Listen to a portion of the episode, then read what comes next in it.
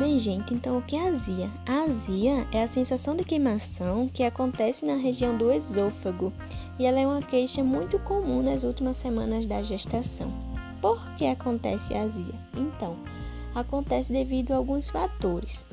É, durante a gestação, o conteúdo do estômago ele vai ser esvaziado de forma mais lenta. Além disso, a musculatura do estômago ela vai ficar mais relaxada por causa de um hormônio chamado progesterona. Também temos a própria pressão que o útero ele vai fazer sobre o, o estômago. Então, com o relaxamento da musculatura do estômago e a pressão que ele vai sofrer ocorre o que? O refluxo. E o que é esse refluxo? O refluxo será a volta do conteúdo do estômago, que ele já é um conteúdo ácido, para a parte superior do sistema digestório, ou seja, o esôfago.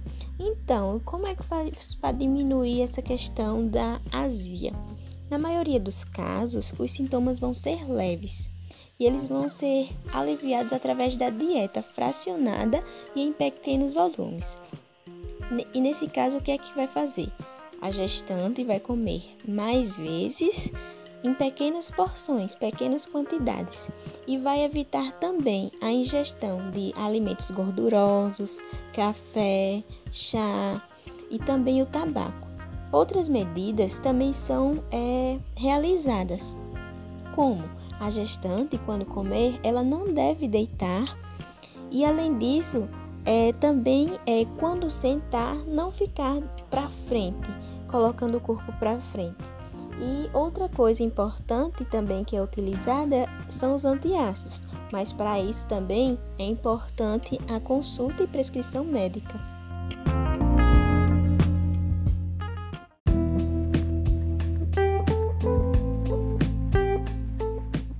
pessoal! Então, já falamos um pouco sobre a azia e agora falaremos sobre a constipação intestinal.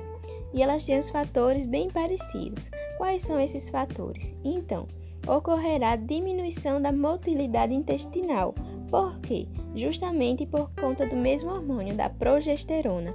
Ela vai fazer o relaxamento da musculatura lisa e vai acontecer que o movimento do intestino vai ficar mais lento. E à medida que ele vai ficando mais lento, vai absorver mais água e além disso pode ocasionar o que? Distensão abdominal, conhecida muitas vezes como a barriga inchada e consequentemente a constipação intestinal, por conta da dificuldade da eliminação. Outro fator também que é muito parecido com o da azia é justamente a questão do útero. O útero, à medida que ele vai crescendo, ele vai exercendo é, pressão sobre o, o intestino. E à medida que ele vai exercendo a pressão, vai diminuindo a questão da eliminação.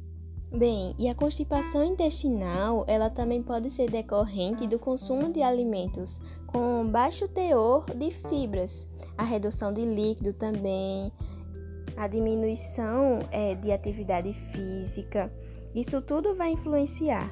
Então, como é que eu faço para diminuir essa questão da é, constipação intestinal?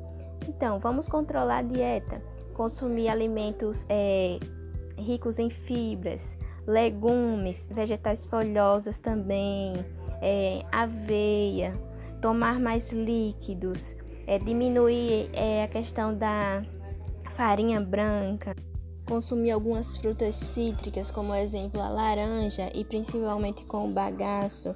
E lembrando, né, de se for tomar algum medicamento, sempre fazer a consulta com o profissional de saúde.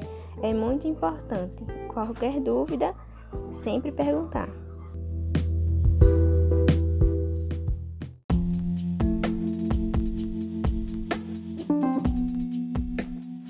Pessoal!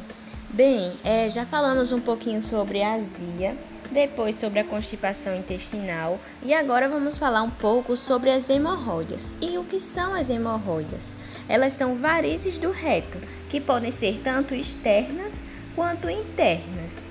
E elas ocorrem devido à vasodilatação induzida pelo mesmo hormônio que a gente já falou, a progesterona. E além disso, pela pressão do útero, que ele vai estar aumentado e vai exercer essa pressão sobre a parte inferior do intestino grosso e o reto. E as hemorroidas, elas são mais comuns em mulheres com a constipação intestinal. Foi algo que a gente já havia falado. Além disso, também pela ingestão reduzida de líquidos, que justamente essa ingestão reduzida de líquidos pode promover a questão da constipação por os maus hábitos alimentares também, a questão do tabagismo e naquelas mulheres que também já apresentam história prévia né, de hemorroidas. Ah, e o que é que eu faço para é, prevenir essas hemorroidas? Então, uma das melhores formas de prevenir é a questão de combater a constipação intestinal. Além disso, é evitar o atrito anal com o uso do papel higiênico. Por exemplo, é, após as evacuações, evitar usar o papel higiênico e fazer uma lavagem com duchas e com água e sabão e, e se enxugar com uma, uma toalha macia. Então, é muito importante evitar esse atrito. E também é uma das formas também que é utilizada é a questão do banho de assento com água morna.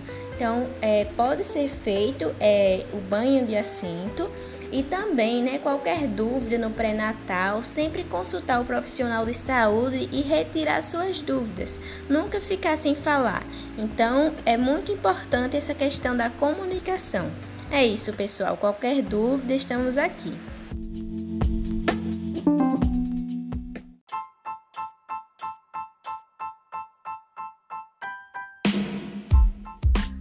Olá, pessoal! Então, vamos falar um pouco sobre as varizes ou varicosidades nas pernas durante a gestação.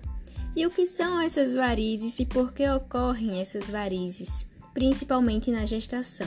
Bem, são alterações vasculares, né, que elas se manifestam no, na pele, como vocês é, observaram na imagem, que ficam bastante visíveis, e elas são decorrentes de vários fatores como a distensão, a má circulação, principalmente por permanecer muito tempo é, em pé ou sentada, e também da compressão das veias pélvicas pelo útero gravídico, impedindo o que? Que aconteça o retorno venoso completo.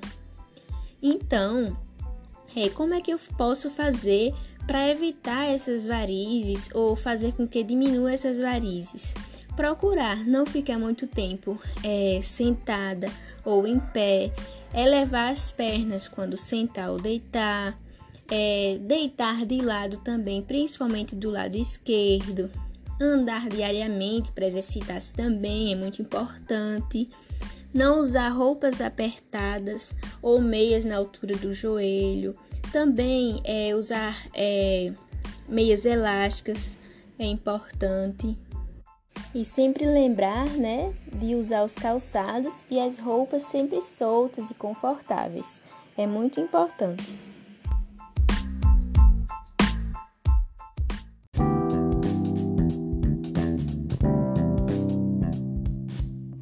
Olá, pessoal. Então, vocês viram nas imagens e uma delas vocês identificaram como câimbras. E o que são essas câimbras? As câimbras, elas são um problema muito comum durante a gravidez, principalmente durante a segunda metade da gestação. E elas são contrações involuntárias e dolorosas nos músculos e que duram cerca de segundos ou até mesmo minutos. E normalmente ela ocorre durante a noite, como vocês comentaram. E em relação ao motivo, ninguém sabe ao certo qual o motivo é, pelo esse sofrimento das câimbras mas uma das razões pode estar relacionada com as alterações na circulação que até havíamos comentado também, e também pela sobrecarga dos músculos das pernas, porque devido ao peso os músculos ficam mais sobrecarregados e podem é, haver essa questão das câimbras. Mas acredita-se também que essas câimbras durante a gestação possam ocorrer devido às deficiências nutricionais ou mesmo os desequilíbrios eletrolíticos, por exemplo, a deficiência ou desequilíbrio em magnésio. Bem, e o que eu posso fazer para tentar diminuir ou mesmo combater a questão das câimbras? Então, vamos ter bons hábitos como os nossos aliados, principalmente em relação à alimentação, que ela é um fator muito importante para combater a cãibra. Como falamos da questão dos micronutrientes, do, dos desequilíbrios, é importante é, termos uma alimentação balanceada. Por exemplo, o excesso de fósforo que ele está presente em frios, salgadinhos e refrigerantes, ele é capaz de agravar o problema por interferir no balanço de cálcio, que ele é muito importante nessa questão da contração muscular. Outra questão que deve ser lembrada é sempre manter uma boa hidratação e praticar exercícios físicos de forma moderada, sempre se alongando antes e depois das principais atividades do dia, seja é, antes de dormir e também ao acordar. E mesmo com esses cuidados, caso é, surja a cãibra, é importante tomarmos algumas medidas, como é alongar o músculo que está da região afetada e fazer massagens, ou mesmo colocar uma bolsinha de água é, morna no local. E por fim, pessoal, é importante sempre prestar atenção na nossa postura, termos uma postura correta, evitar mantermos as pernas cruzadas e também saltos altos.